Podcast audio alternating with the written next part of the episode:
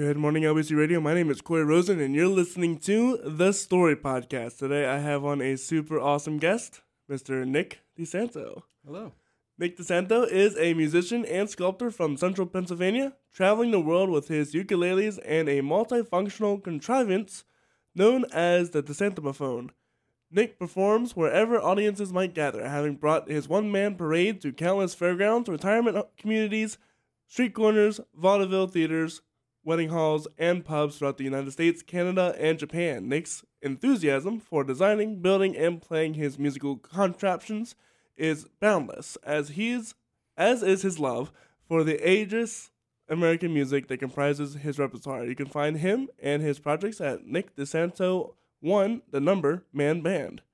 How are you doing today, Nick? I'm doing pretty well. How are you? I'm doing pretty good. I'm really excited to talk about all the contraptions you make, how you figured it out, and all that jazz. But what I'm really consider, uh, what I want to know first, where did your love for music start? You know, it's always kind of been there. Um, my love for anything creative that I could get my hands on. Um, it was never just music, and it was really not primarily music until into my mid 20s. Um, it was always music, visual art, drawing, sculpture. Um, I remember music, especially coming to the forefront when I was maybe in my early teens, um, late tweens. Uh, my brother and I got really into like uh, listening to the Beatles, little cassettes that our dad gave us, and uh, you know singing those songs, and then sort of gravitated to different instruments that sort of complemented each other. Did you go see Paul McCartney when he was in Baltimore? I have never seen Paul McCartney. No? I, yeah, I hope I hope to catch him one of these days. So when did you start creating your own uh, instruments and or what got what got you into the one man band aesthetic? Yeah, you know, I was trying to remember like what was actually going through my head when I first started uh, putting instruments on my back, um, and I remember trying to just put a bass drum on my back to accompany myself while I was playing the guitar. I think I just just really missed drums; they're my primary instrument, and so I, I liked the engineering challenge. You know, being a, a sculptor as well of trying to get the drum on my back and make it you know, lead to my foot and all that stuff. And I remember really thinking that I was going to stop there and that I wasn't going to be one of those sort of gaudy, silly one man bands that were covered with bells and whistles and stuff. But, you know, that, that went out the window pretty fast. What was the reaction when you first came out with a guitar and a, and a drum on your back? Um, remarkably positive. Like, uh, long before it probably sounded coherent or, you know, looked very good or anything, just, uh, yeah, really, really positive. So from there, did you uh, did you have to research about one man bands and like what all was a part of that, or did you was it very much a DIY figured out yourself?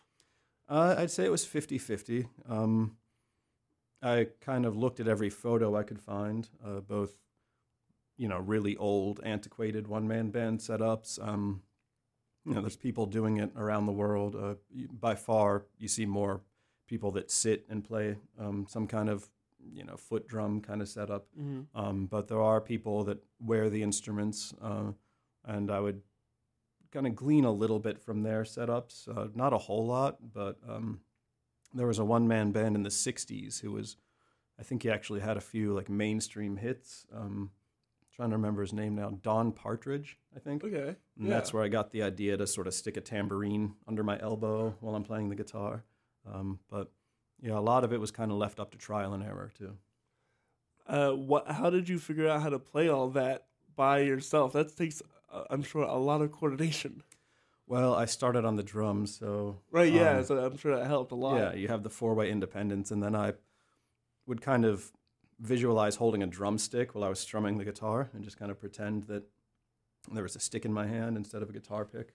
And that, that helped me keep rhythm a little bit when I was first starting out. So what music were you able to play? How did you figure out how to play that music? Because there's specific music for a one man band. Mm-hmm. Did you uh, add that into your repertoire? Or did you make up make it up on the spot? Um, I think when I started out, I was just playing whatever I'd been playing around, like campfires and such, you know, for a decade or so. Um, and then there's there's certain one man band songs that I've added. You know, I do a lot of music from like the 20s and 30s. Um, with that sort of swing beat. It Mhm. kind of suits the the shuffle of a one man band, and I've I've definitely added those purposefully. Um, and then I primarily play the ukulele now, so uh, there's also like a, a lot of ukulele tunes that just every ukulele player seems to like to play. Um, at least like sort of old timey ukulele players. So I've added those as well. I didn't realize it was old time ukulele music. It's not old time in the sense of like bluegrass old time. It's like yeah. uh, old time, like sort of, you know, early 20th century. Um, Gotcha. They call it ragtime ukulele. Really? hmm I have to look into that. I love ragtime. I never thought of ukulele being in ragtime. Yeah, it's kind of its own term for like that sort of vaudeville, you know, jazzy style of playing. That's cool.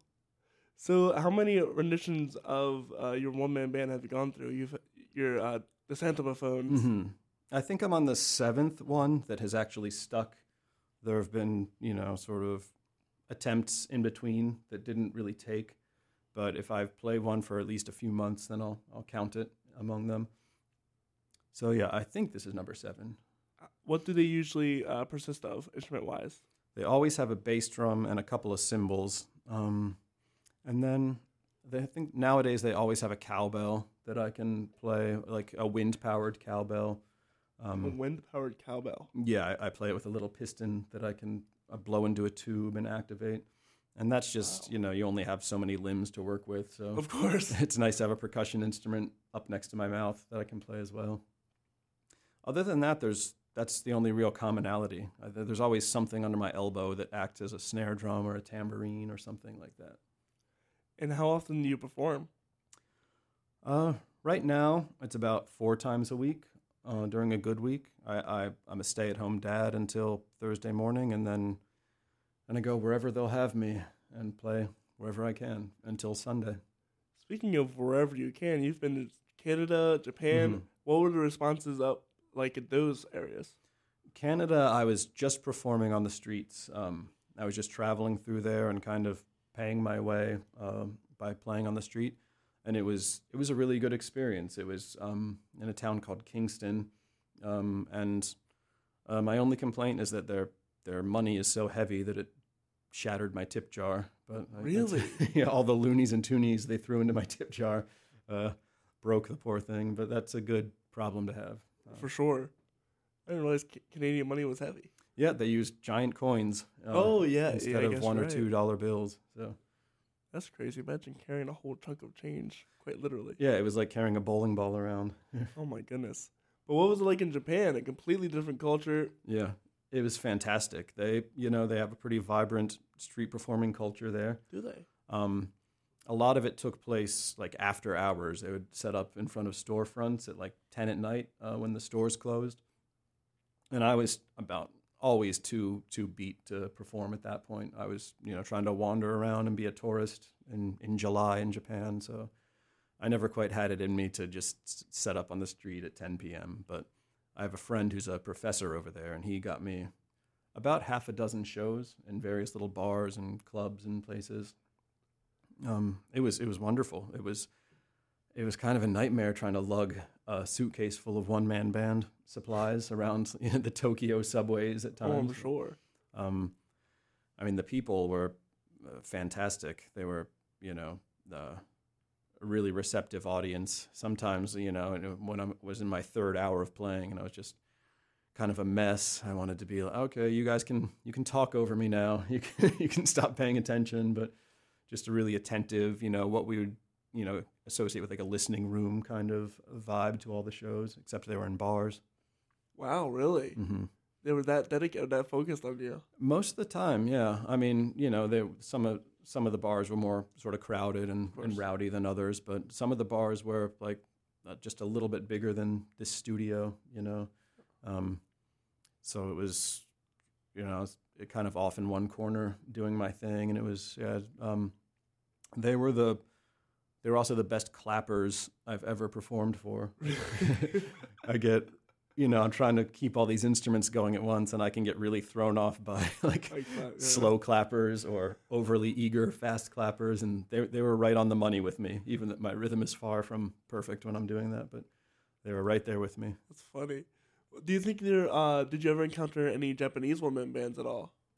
Not while I was there, but uh, I don't want to take credit. But since I've since I've returned, this was about this was in 2016, and uh, th- there's quite a few that I've I've found on social media or who have found me, um, and you know they're they're all sort of finding their own ways to do it. Um, but I, somewhere in the back of my mind, I, I want to believe that you know somebody saw some social media footage of me uh, from their from their friend or something and decided to do it. I, I want to believe that I'm part of the the, the wave of one man bands, but yeah, they're there now.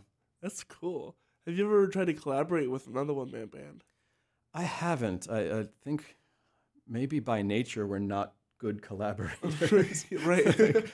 and truly, like I'm, it takes up so much of my time trying to always build more comfortable, more playable uh, versions of my contraption. It sounds like I'm I'm just maybe doing it to you know because I like to tinker, but it's really like the older I get, it's it's really imperative that I you know take care of yourself. Yeah, if something starts to hurt my body, then I need to rework it and reinvent it, and I I don't know what I'm doing, so it, it takes it takes a lot of trial and error. What are some of the problems that you often come in contact with when making a new set? Uh, well, uh, certain things will just sort of dig into my back or my neck. Um, any little bit of weight on me, even if it's tolerable for a few minutes, can you know if it's in the wrong spot, if it's hitting a pressure point, it can uh, start to ruin my posture. Or uh, if I'm compensating, you know, if, if one part of my body is working too hard, then another part compensates, then that goes out of whack. So, um, for all I know, I could move something over a few inches and just save myself a lot of pain and suffering. But I don't really know what that, that thing might be.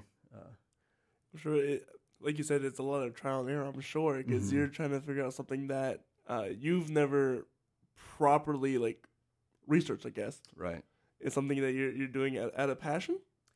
Out of passion and it, it that's I guess that's what it takes to keep me from getting bored uh, with performing is it you know it takes all the limbs working all the time. I'm just a very restless person. I'm sure you must be fit too. Doing it. Yeah, my cardio is pretty good. Um, sometimes I'll uh, build a contraption and then change size drastically, and then I'll have to uh, rework all the, the straps and attachment points because I'm a much smaller or larger human than I was when I built it. So, what has been your favorite performance so far, do you think? Hmm. That's an interesting one because, I mean, there are so many sort of strange performances you do as a one man band because sure. it's almost it's closer to being like a singing telegram person at times you know it's like you, people don't often hire me just to sort of stand in their club and play music for two hours it's it's something like it's this person's birthday or anniversary and can you barge in and surprise them? Or you know um, i remember one family was uh, camping in their backyard and they were all wearing sort of i think like 1800s period clothing. Um, it was supposed to be like a bigger event but it got a little bit drizzly so it was just the family whose yard it was. And um, i had no idea what to expect but i went and it was it was a really interesting show. It's like they're staying in this sort of, uh, you know, uh, pup tent kind of, or I don't know, like this sort of old timey like canvas tent, and they were like all just in their period clothing, and like they were cooking outside and doing everything outside, and I, that's cool. They just wanted to hear all about the, you know, the the music and the the contraption and my stories and everything, and it's just, um, just being there with them during this, you know, they're really committed to this uh, camp out, and um, just just being part of that was uh, just really unexpected. Yeah, I'm sure walking in and seeing everything of the 1800s was like, whoa. Yeah, yeah, and it was, um, you know, like usually I'm sort of the one that sticks out, and mm-hmm. like we were all sort of in this this whimsical frame of mind. Have you ever done uh, the uh, Renaissance Fair at all? I haven't done the Renaissance Fair. I'm doing. Um, doing the Enchanted Fairy Festival next mm. month, and I did a, a cowboy festival um, which I, I guess I sort of tangentially tangentially fit in with. It was Yeah. um, you know, I did my best. I put a handkerchief on and I wore a cowboy hat, and then I um, kind of like uh, I, I told him I don't really know cowboy songs. I played every sort of train song Mhm. that I could think of, and I I played "Ramblin' Rose" by Nat King Cole. it's not a cowboy song, but it talks about rambling. It fits, yeah. yeah. Uh, oftentimes, people want me for these really specialized shows, and I have to say, like, well, you know, like I, I played the uh, the opening of Mary Poppins at the Fulton Theater. Like, well, Really? most of my songs are from the the next century up, but you know, they're about fifty years off. But I'll, I'll do it, you know, and I, you know, look old timey enough. So Right. As long as you fit the fit the spectacle. yeah, I usually buy the right hat, and then just kind of try to piece it together from there. What do you think is one of your most interesting stories that you that you like to tell people? Um, who there are so many. There, um, I always remember. Um, I've played a bunch of weddings, which is um, you wouldn't necessarily think it. You know, seeing a one man band sort of, you know, sweating and laboring and you know playing a kazoo. It's not like the Mhm. most uh, romantic uh, scene in the world, but um, I mean, I, love it. Like my hats off to anybody who wants me at their wedding. You know, it's it's always been really fun and really uh, uh, memorable. But I played at a uh, I played at a proposal, um, which was it was um, I'll, I'll always remember that one. It's a you know very it's not high pressure. Like they didn't put a lot of pressure on me. Um, it was the the the man uh, hired me and you know is pretty much hide in the corner of this space and then you know i'm going to bring my girlfriend in and then just play some love songs and you know i'm going to pop the question to her. And uh, luckily she said yes. Uh, it would have been really memorable had she said no. Um, and i don't even think you know we went over the song list or anything. I just sort of played some i played a nina simone love song. Um, and uh, but it, it was it, it feels very high pressure you know that's a Oh, for sure. That's a big moment for both of those people. Absolutely. It's like on the very short list of big moments in your life, I would think. Um, and then there was another proposal where I wasn't a one man band. I just sort of wandered into a restaurant and played Unchained Melody on the guitar. And it was it was really fun, but that one was even more. I was even more nervous because that one we had a precise time worked out, and you know they were both in the restaurant, just sitting having a normal date in the restaurant, and I just strolled in with the guitar and played Unchained Melody, and uh, half the people in the restaurant knew what was going on and saw him propose, and half the people didn't. They just sort of politely applauded this man that walked in off the streets and played some Righteous Brothers on the guitar. That's did you have to uh, work out at the restaurant with that, or I think he had done that Okay. beforehand. so say, I, I'm always curious about those those like planned proposals and like how how well does how well do you have to plan that, or how well of it's just spur of the moment. I yeah, I think in both cases the the gentleman had had planned everything with the space beforehand, um, and the uh, that would have been a whole no, whole other layer if you know the staff was sort of trying to tap me on the shoulders and politely. What are you doing? It's like, stop! Stop! I'm trying to do something. I think I sort of explained, like I came in with the guitar and was like, uh, I, I'm here to. Uh, I mean, they're yeah, we know he's he's around the corner. That's good. so, uh, how do you get your gigs nowadays? You just uh, walk around with your one man band attire and set up, or I there there's very few sort of um, un unplanned sort of street performing you know kind of gigs nowadays. I, I have a standing uh, you know day of the week at Kitchen Kettle Village where it's it's street performing, but it's I'm the only one there, you know, and I'm asked to be there. So it's not you don't quite have that same chaos factor that you do when you're just rolling up to a town and trying to find the best place to busk.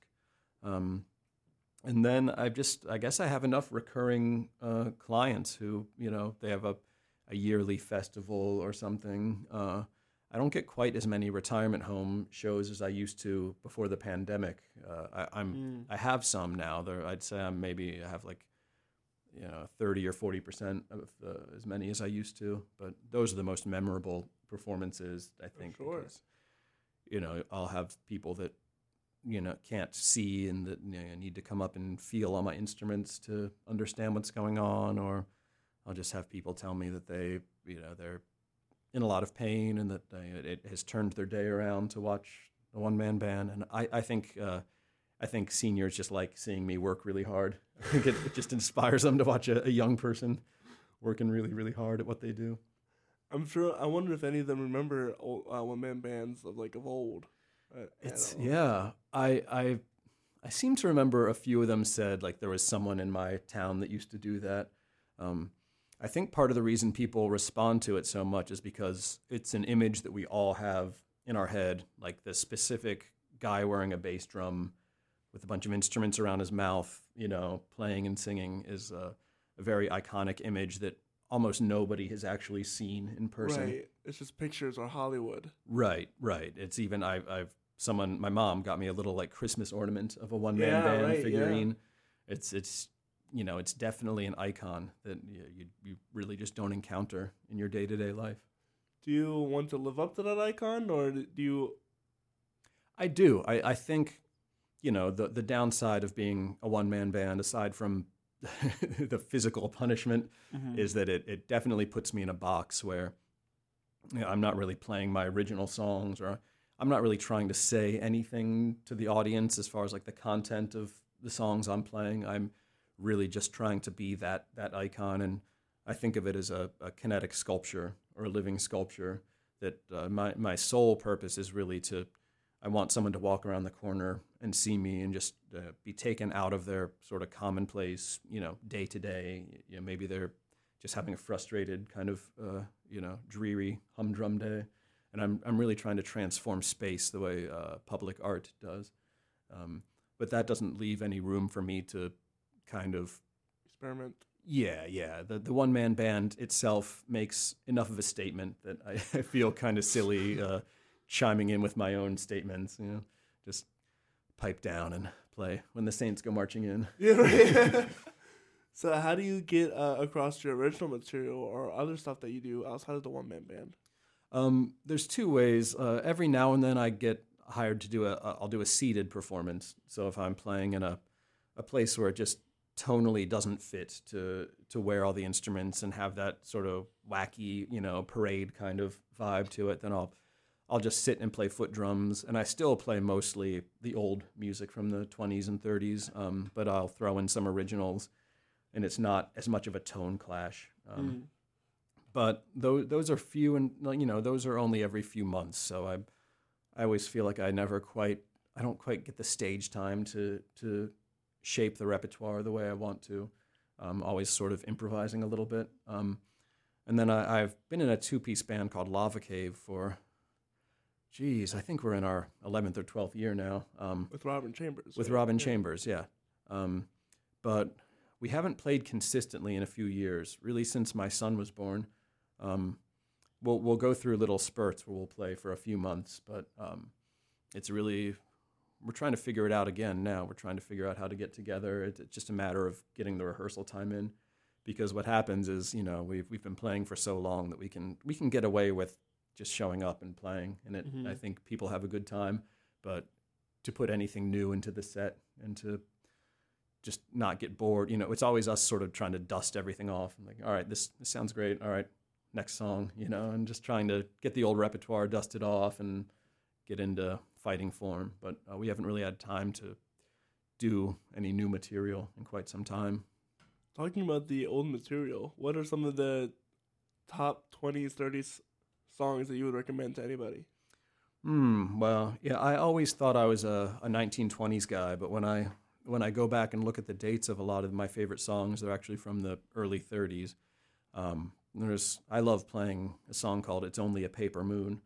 Um, I think that's a gorgeous song. Um, what else? I I I really like Cab Calloway is one of my favorites. Um, I play a couple Bessie Smith tunes. It's really like a boy doing a woman's job when I sing a Bessie Smith song, but it's you know I, I, I do my best. Um, and she usually she would do a lot of uh, songs that were old at the time that she recorded them. You know, there's a few songs from like the 1800s that um, I, I sort of learned her version of it. Um, I love the song "After You've Gone." It's a pretty well-known sort of you know standard song. Um, but again, some of these songs have like a sort of downcast kind of bluesy feel, and um, I'll do them as the one man band, but you, you got to sprinkle them in kind of gingerly. Of course, right. I it's incredible to me that you can uh, sing one of the songs, still feel the emotions of it. Yeah, well, that that's that's the hardest part for sure. Um, singing in general, um, when you're wearing all the stuff and you know, moving around and yeah, and the breath control goes out the window, and you know, relaxing all the parts that need to be relaxed is pretty difficult. Um, usually, by the last like half hour, I, I feel like I'm there, but it it just takes longer to loosen up than you know than most other uh, musical uh, configurations, and uh, the first sort of half hour and the last sort of half hour can you know they can be unpredictable. Um, usually, I'll hit the sweet spot, but um, you know, people people forgive you a lot when you're trying to do all that. yeah, that's, that's what I say. It's a it's a tall order for a one man band. Period. right. And then to have to sing on top of that, I'm pretty sure people are like, I'm just glad to see you. Right. Yeah. Like he's he's doing it. Yeah, good. Good for him. yeah, he's- He's giving it his best shot, and that's and I can applaud him just for that. Well, yeah, and you know, it gets it. It can get discouraging as a musician. You know, you want to you want to get better and better, and you want to sort of hone in on little nuances of your performance, and you know, focus on every little aspect of your playing. And I, I really just can't do that. Like I just have to sort of get through it, and you know, try to make sure it's nice and coherent and loud and clear, and uh, try and keep the rhythm as steady as I can. Um, And what it is is what it is. What? Yep, it's a blunt instrument for sure. What would you uh, say to people who want to get into their own one man band or, or try to set up their own kit?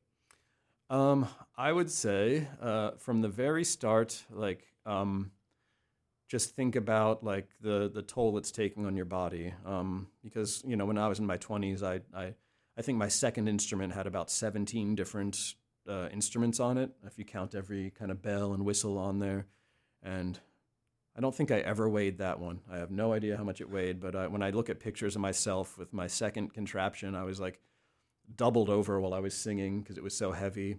And uh, I just watched my neck position and my Mm. watch what my knees were doing, and uh, I'm still feeling all that. You know, I have to.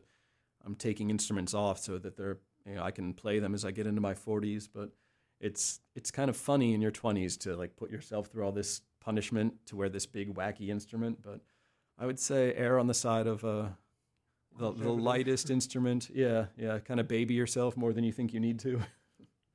Well, no, you're right. Uh, when I did marching band, I I marched the uh, Glockenspiel. Mm. Uh, so just full straps, no back support, but a whole Glockenspiel. And I'm I'm feeling those effects now. Right. Of yeah. you know my back is all twisted, and uh, granted I have casts of steel, but Right. my back is way worse for wear. Hmm. Um, just because of you know marching band.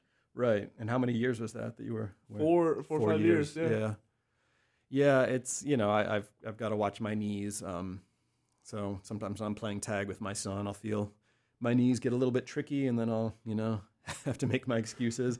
But my goal is you know I want I want to be I mean able-bodied. You know when my son is 12 or 13. You know. course. So if it means having to wear fewer instruments when I play when the Saints go marching in, then So be it. I guess that's more important. Yeah, that's something. That's something else. Uh, a lot of musicians should probably realize is that uh, longevity is the most important part of being a musician. Yeah, I even if you're just playing one, it's yeah, it's a very real thing, and uh, I, I'm trying to go back and kind of break bad habits now. Um, as a as a vocalist, as a as a stringed instrument player, you know, this this whole one man band business has me all hunched over and bent at weird angles, and I, I'm trying to straighten up and relax everything now. But it's it's a little harder when you're you know middle aged to try and go back and relearn all these things. Yeah, re- learn how you're supposed to walk. Learn how you're supposed to. Right. right. Yeah. How you're supposed to sit. How you're supposed to do all these normal things that you've been doing wrong for years. and think about it during your performance. You know, it's Yeah, while you're thinking about a million other things. that that's the main difference. It's it's it's like being a golfer. You know, I'm thinking about you know keep your head here, keep your feet this far apart. It's I imagine every every musician has you know a fair share of that amount of you know those kind of things that crop up at a show. Like you know something feels off, and like how do I where do I make the adjustments? But for me, it's it's just uh, unending stream of adjustments. We talking about um, some of your uh, performances. You also worked at, at a Nickelodeon show. Mm-hmm. Yeah, it was um, a show called NFL Slime Time. Um, it was it was the, the strangest whirlwind of events. I was um, just in the yard with my son uh, in the afternoon, and somebody from Nickelodeon called me and basically said, uh, "This show is like sort of a, a football, you know, like a, a, sports recap highlights show for for kids." And I, I, guess they sort of bet on certain, not bet, but they sort of predict certain teams mm. to hmm. win every episode. And uh, they had this losing streak where their team just was losing every single week and their team finally won. So they wanted to make this big sort of grand spectacle. Um, so basically, they wanted confetti to fall and a big stream, uh, big curtain to come down in the background, and then a one-man band to march across the screen playing "Stars and Stripes Forever" on the kazoo. Um, but it, you play that on the kazoo. It's you know you really have to uh, simplify the the Sousa to. I was say that's the da da da da da. Is that the Stars and Stripes Forever? I think it was the da da da da da da da. Oh, yeah, that's what it is. It da da da da da. da. Yeah, that's that. That'd be a hard one to play on kazoo. It yeah, it was just a you know a condensed few seconds of it, and basically walk across the stage to this spot, look at the camera, turn and walk off the screen. Um, but they you know, they, they didn't know this team was going to win until a right, couple days before shooting, maybe one day before shooting. So they called me up. I think the team won on Sunday. They called me on Monday to to be in Manhattan and uh, film on Tuesday morning. Um, so I basically had to find childcare for my son. So my mom was able to watch my son, um, get all of his stuff ready, um, fill out all the paperwork needed to, you know, um, all the sort of background checks and everything.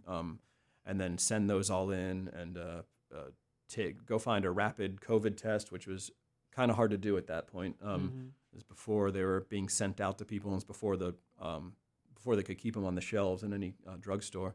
So miraculously, I found one of those and took the test and tested negative. Got my son's food and clothes and everything all set up, and then left for New York at like seven thirty or eight at night, um, and got there, you know, in the middle of the night, and uh, man, just everything about uh, if there are any one man bands in in uh, Manhattan, uh, my my hat is off to you because uh, you know I had to park my car in the garage with all my gear in it in a parking garage, and then just sort of walk to my hotel and collapse and try and be ready for the next day. But and hope it was all still there in the morning.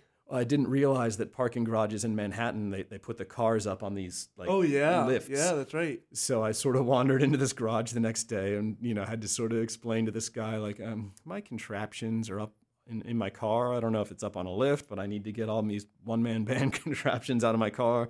I don't want the car right now. I just need to and luckily it wasn't on a lift and it wasn't even like you know in a big sea of cars. It was just kind of by itself uh, parked on the corner. Uh, so I got all that and went to the studio and uh, had to take another COVID test. And uh, that was the most nerve wracking part of the whole thing because it was, what if I test uh, positive now? And uh, right. and when my test was ready to to look at the results, I saw them like just staring at it for like minutes. and the the one woman was like, "Hey, can you come take a look at this?" And they're they're conferring oh, no. over my test results for like a long time and it's like if if this is positive you know this was all this was all useless. This is all totally pointless and i just have to go back home now. I just got a free night in a hotel in manhattan from like 11 at night to the morning. Um, but it was it, it was negative and i got to do it. I just it was mostly waiting around while they um, decked out my contraption with like nickelodeon looking stuff you know they wanted to match their color scheme and they put the logo on the, the drum heads. And then uh, the the the most memorable part was there was there was some incident backstage where there was a big uh, slime spill. Um, and it was exactly as I would have thought Nickelodeon was when I was a kid. You know, if you go backstage, I, I would have thought they were like mopping up slime and stuff, and it's what was going. They tried to freeze some slime to preserve it for uh, the some uh, segment they were doing, and when it, I guess when it thawed, it, it sort of expanded beyond its containers mm. and started to uh, take over the backstage area. So there were all these very like uh, important looking like uh, TV personalities walking through slime. It was it was really interesting. I'm sure that must have been a, a dream almost. It was, yeah. It, it really brought me back. I didn't know if they were going to slime me because I, I was like concerned they were going to slime my contraption. But there's like, you know, we don't, we don't really do that, and you know, we'd we'd let you know if we wanted to. Right, of course. I, I hope so. I think I wore a slime hat. It was like a rubber hat that looks like I'd been slimed. That's cool. Do you still have all that all that like logo stuff on that contraption or I don't. I think I kept one. Um, they put like a they cut out a big like purple feather that I think they put in my hat. Even though I ended up wearing the slime hat, but they put a big purple feather on my hat uh, at one point. Um, and I, I gave that to my son for him to play with. That's awesome. And there will be confetti from it in my car uh, till the day my car dies. I think. I'm just continuously finding it. That's awesome. Do you do you ever want to do like stuff like that? Like, uh, have you ever thought about doing TV shows or or anything like documentaries? You know, I hadn't. Um, I'm I'm a pretty I'm a pretty sort of nervous, self-conscious, uh, on-air personality. I think. Um, uh, luckily, all I had to do was walk and then look at the camera and then walk away. Yeah, but I don't know if I could do anything uh, more sophisticated than that, um, or it would take you know 10 more years of practice before I could do that. Um, I thought about uh, all kinds of different like documentaries or blogs or video blogs. Um, it's just a matter of, uh, I think my son is now reaching a certain age where I can branch out and start mm. to focus on these things again. But I, have kind of been just trying to keep my head above water while he's been a, a baby and toddler, you know, just trying to find enough work. Um, but you know he's he's really good about letting me work now and sort of doing his thing. So, um, isn't that incredible when a baby starts like actually being able to do whatever they want, and you can like just let them do. it's amazing. Want? Yeah, yeah. It's and you know he'll he'll I'll leave some of my tools out for him to touch, like anything that you know a three year old can safely handle, and um, any instruments that I'm not worried about, you know, a three year old touching. Um, but so between that and just letting him go have some free play, he's surprisingly reasonable. like I need to work on my instruments. I think it's funny that he just sees my instruments and associates it with uh, work. Like that's just what work looks like to him. Um, but yeah, I, I'm really proud of him. I'm really impressed by his ability to to let me get those things done. What does he think so far, or does he think anything of your uh, one man band act? And he loves it. He'll usually ask me, you know, to play different parts of it if I'm wearing it um, around him.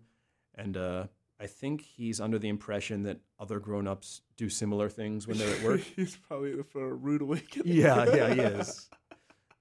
I mean, if you think about it, he's in daycare where they, they sing a lot. Yeah. his dad sings at work. So I think he, he was asking me the other day if you know, if different people sang while they were at work. Was like, well, it's probably not part of their job, but you know, they might. They Hopefully, might. they do some some point in their workday. So, how do you plan? Uh, you've traveled all over the world. How do you plan those travels? Do you, is it do you think much about it, or do you just go and worry about it later? Um, I think with Japan, um, my friend Josh, who was a professor over there, I think he really did the heavy lifting for me as far as even like where to stay. Um, there were a few hostels that, that we booked and everything, but um, he lined up places to stay that I never would have found, you know, and I never would have known how to book a show there. And there were sort of quirky places where they were kind of these little arts collective, um, you know, and it, it it really didn't look like a place where you would wander in and give them a business card and ask for it. So that was all up to him. Um, Canada, I just basically researched the uh, the busking uh, laws for this town, Kingston, and um, got an Airbnb and just went from there. And that that's uh, the last few years. The only travel I've really done is either up to New England or down to the Upper South and and done something similar. I'll just research, you know, or ba- basically are are they friendly or unfriendly towards street performers, and then if it seems like other people are doing it, I'll get an Airbnb and just try my luck. Um, for now, I think the long term travel or international travel is just indefinitely on hold. Mm-hmm. We have some of your songs we, we would like to play.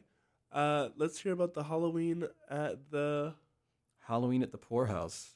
Yeah, that's a really old tune. Um, it's just sort of a little vignette that popped into my head. It was um, sort of uh, most of my songs are, are in some way about coping with um, anxiety in some form or another. And this one came out a little bit more about shame. It's about two people running into each other and denying that they, you know, you never saw me, I never saw you. Um, it doesn't have any literal bearing on my life. It was just a certain feeling of like being kind of ashamed of of your past, and uh, just these a little bit closer to a character song than anything I usually write. And um, yeah, just basically has the um, the wisest words I ever wrote in the chorus. It just says "What now?" and that's yeah. I kind of thought of the Wicked Witch in The Wizard of Oz when she gets melted and she screams, "What a world! What a world!" it's this very vaudevillian kind of thing to yell, and sometimes I just uh, you know throw my hands up and say, "What now?" So it's a it's a good thing to get off your chest when you're playing it live. Well, with that said, this is Halloween at the Poorhouse. Is it by you or by Lava Cave? It's by Lava Cave. Um, Robin had huge contributions to the arrangement of this tune. I think you'll be able to hear that. Here it is.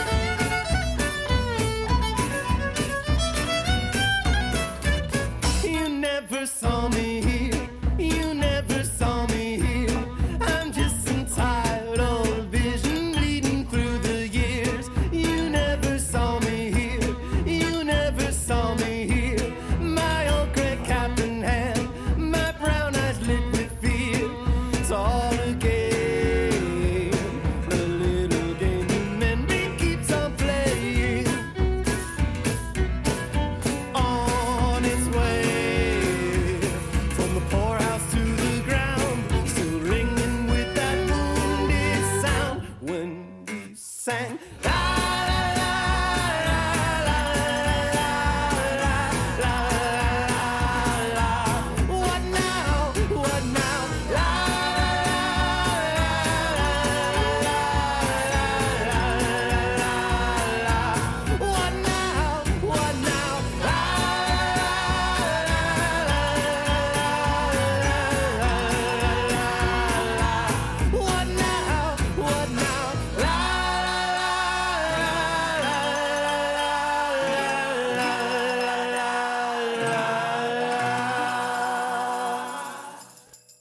was Halloween at the Poorhouse by Lava Cave.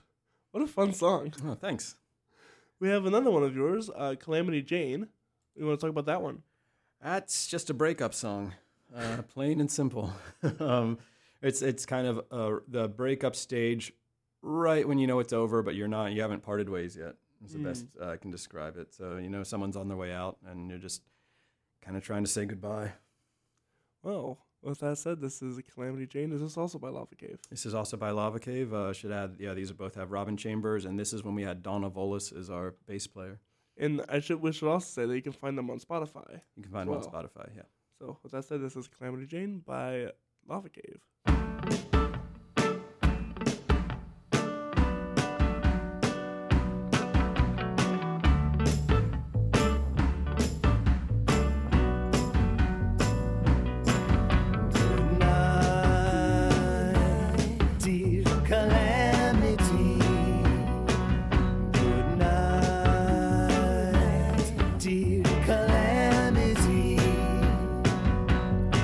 When we were younger, I used to wonder what life becomes. From the beginning, just how much living is quite enough.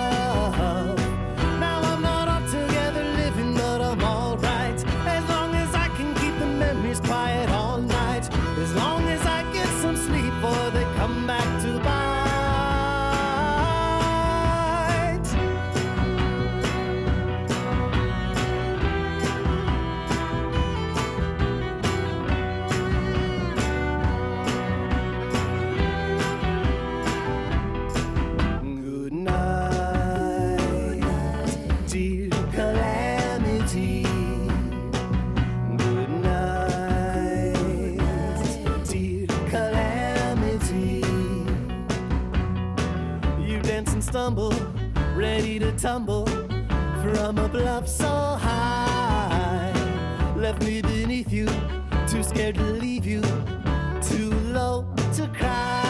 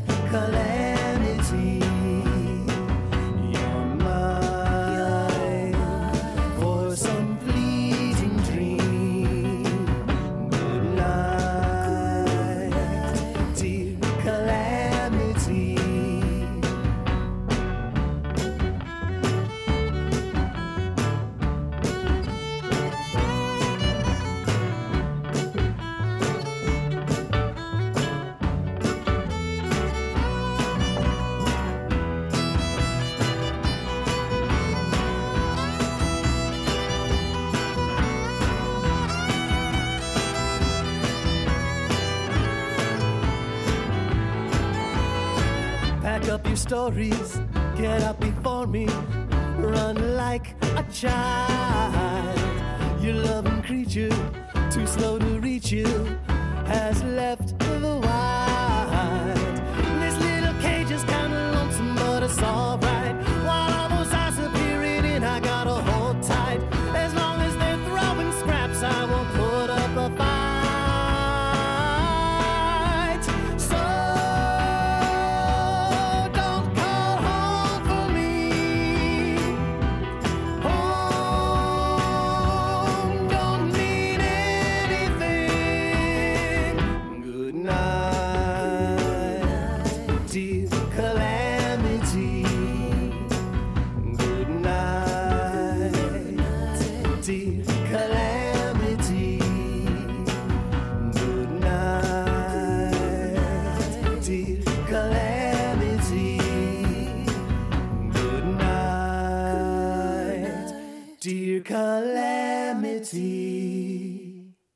was Calamity Jane by Lava Cave. Where can people find you? Do you have any upcoming performances? Um, yeah, my one man band. Um, I'm at uh, I'm at Kitchen Kettle Village uh, every Friday, and then the occasional Saturday. I think I'm there this Saturday and um, September second. I'm at the Hanover Chili Cook-Off, roaming around the grounds on September fourth. Uh, that's a real interesting one because I'm just sort of trying to navigate my way through the uh, crowds of people, um, and it gets a little uh, it gets a little dicey sometimes. Sorry if I get in your way. Um, and then uh, I'm at the Enchanted Fairy Festival, like I said. I, I believe that's uh, September 17th. Uh, and then I'm at the Broad Street Market in Harrisburg on the 24th. Uh, I could go on, but that's. And I'm sure you can find all of his events on your face or your uh, Instagram. Um, well, as of yesterday, uh, I believe, uh, you can go to nickdisanto.band and Oh. find all my events. Uh, I've been trying to get my website set up for a long time, and I finally found uh, the right person for the job. So, yep, nickdisanto.band will take you there. There you go. Well, hey, I have some general questions before we end off the episode. So, uh, first one What is the best piece of advice anyone has ever given you? The best piece of advice um, a man who was making me custom insoles for my shoes once told me to uh, fine tune my my living. So I was thinking in terms of being a sculptor then, a sculptor then. Uh, now I'm a sculptor, but he, I was thinking in terms of being a sculptor then, and he was saying, you know, find find something really fine tuned. Maybe no one around here makes ice sculptures, just for example, you know. So I feel like I have uh, taken that to heart. Uh, did you ever commit to being a sculptor? I've done, um, you know, some commercial sculpture work. Um, I have a, f- a friend that does a lot of, uh, gets a lot of commercial sculpture jobs. I just, uh, it's hard uh, between my performance schedule and my parenting responsibilities. It's, it's hard to be of any use to him right now. Fair enough. Oh, and speaking of sculpture, the other best piece of advice is my sculpture professor once told me I, I tried to wiggle everything before it was dry. and I would uh, undermine the structural integrity of all my things by like trying to move them around before whatever glue or anything set. And uh, I think both literally and metaphorically. That those are good advice. yeah. what are some of the biggest mistakes that maybe you've made or seen other people make in the music industry, and how can we curb that for future generations? Hmm. Oh, the industry, I'm not sure about. Uh, I, I don't know if I feel qualified to speak to that because I have such a kind of offbeat, silly little corner of the, the, the cake. But I, I feel like I feel myself kind of um, conforming to audience expectations for, for reasons we discussed earlier. Um, and I certainly don't want to like challenge my audience with like, you know, I don't want to rankle them with my material per se, but I do sometimes think that we we lose focus. Uh, our initial goals as creative people kind of creep towards just a more general acceptance, and there's nothing wrong with that. There's nothing wrong with uh, your audi- meeting your audience's needs too. But um, I think there's a certain degree of sameness that can creep in. I know I've felt it with myself. You know, some of the the, s- the strange barnacles that used to cling to my ship that I kind of miss that have gotten sanded off because I'm trying to please my audience. Um, yeah, so that that's that's more of a warning to myself, I think, to anyone else. What are some of the, the funniest things or some of the worst things that ever happened to you during a performance? Um, when you're playing out on the street, it could it could go either way. um, and there was one time where a gentleman with a guitar asked if he could come play with me, and um, I mean he just wanted to sit in for a minute, you know, because obviously I'm a one man band. The whole premise falls apart if you come join me. Right. um, right. but uh, this guy had a guitar, and um, you know, I started playing a song, and he was just sort of everything he was playing sounded sort of strange and out of key, but he he was really friendly, so I I just kind of went with it. And I was like, well, he must be just sort of a, a rocker that knows how to play in like the popular guitar keys. So, you know, I'll play a song in E or A and, and he'll get it. And then I realized, I looked over and I realized that he was just plucking open strings on a guitar that was like really out of tune. It was just a prop. Like he was just a, a guy wandering the streets with a guitar. And he was just like, plonking on the strings as hard as he could, atonally. And it was the, it, it was just the worst cacophony. If you imagine, I mean, a one man band is Right. noisy enough without a, a detuned guitar just plonking away. And you know, obviously, I've gotten your, the whole spectrum of either harassment or you know, um, just sort of strange, strange people taking an interest in me. my favorite was when um, I was playing with. I used to have this little basket of instruments for kids or adults that wanted to play along, and these two kids came up while I was playing a song and just sort of they waved dollar bills and kind of said something, and I thought they were offering to tip me if they could play along, and I just nodded and sort of looked at the basket, and um, they just picked up two drums from the basket, like one drum each, and just walked off. And I realized what they were Oh, asking me if they could purchase the instruments in the basket for a dollar each, and I, I said yes. In fairness to them, you know, they asked and they they paid, so they they just walked off with their their purchased instruments. Luckily, nothing too expensive ever goes into there. Fair enough. it's kind of funny. Uh, has a instrument ever broken on you? Oh yes, yeah. Everything is broken. Uh, um, yeah, it, it depends on what breaks and and what kind of show it is. You know, I, I can if it's at Kitchen Kettle Village, I can just say I, I'm going to take a little break and be back with you soon. Um, but I mean, the, the guitars, the harmonicas, the kazoos, the, the the bass drum itself is that's that's when there's trouble. Like I can work around anything, but when the bass drum breaks, it's it's hard to recover from that. So nowadays, I I play the bass drum with both feet. So if if the attachment to one foot breaks, then I can still. It's not easy. I sort of have to reshuffle in my brain on the spur of the moment. But um, a few months ago, my my right foot attachment broke, so I just had to play the bass drum with my left foot the whole time, and it it worked fine. I couldn't really move around or like you know lose myself in the performance, but you know other people don't know about which foot controls what. They don't care. So You're just there to watch. right. So, what is one thing that you know now that you wish you had known when you first started? Hmm. Oh, that's a good question. One thing I know now that I wish I'd known when I first started. Whew. I think. I think I would, when I first started, I think I generally tried to lay things on a little bit too thick. Um, I think every performer goes through a period where they're shy at first, and then they get really sort of overly, you know, we ham it up a little too much. I drew a graph of this once at rehearsal. We go from hammy to mousy to a happy medium. So I drew a big ham hock and then a little mouse and then a, a half mouse, half ham kind of uh, hybrid. That so nowadays, um, yeah, I, I'm I'm not trying to lay things on as thick, and I, I look at old videos of myself performing, and I, I kind of cringe. Um, and you know, I just I, I still have trouble with this. I have trouble loosening up and just sort of being relaxed and comfortable. I sort of, uh, you know, push everything a little bit too much. So I'd say I would go back and give myself that advice, but I'm hoping like me five years from now can come back to now and give me that advice tomorrow when I go to perform. What is one of the most memorable lessons you've ever learned? Uh, the most memorable lesson is that, like, um, for whatever reason, the one man band is like useful and valuable to people, and that's why I really I miss playing in as many retirement homes as I used to because it not only seemed like it was entertaining people, but it felt it felt useful. And the lesson was that like even the the silliest possible way to get music across, um, it it was valuable to people. I mean, I, you know, I play in. Uh, in memory loss, um, you know, areas of the building. There's always like the independent living floor and then the memory loss floor, and I'll usually play both if I go to a retirement community.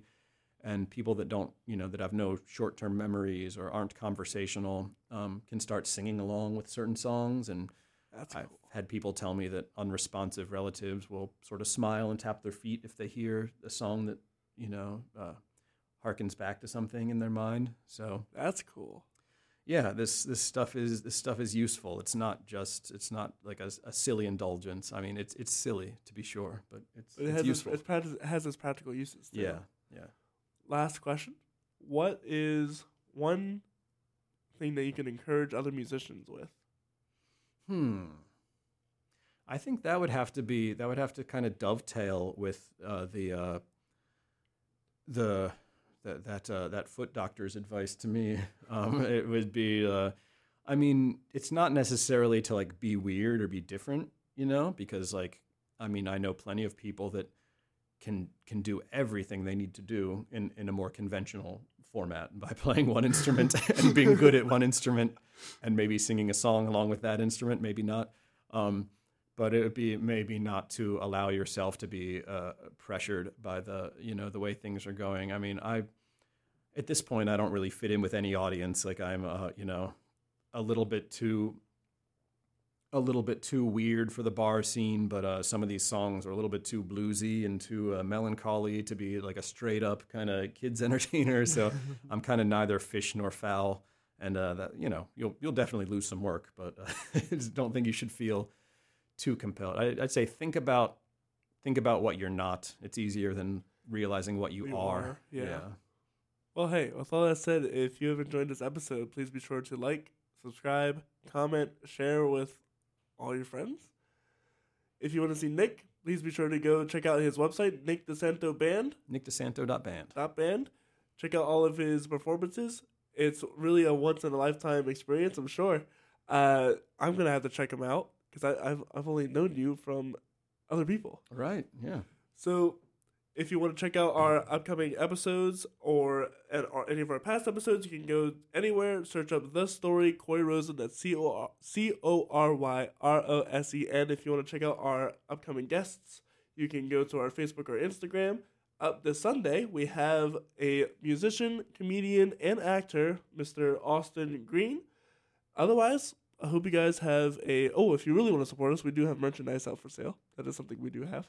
Uh, we got stickers and we have shirts and hoodies with the first 50 guests on the back. Uh, be sure to get those in before September because otherwise you might not be able to get one.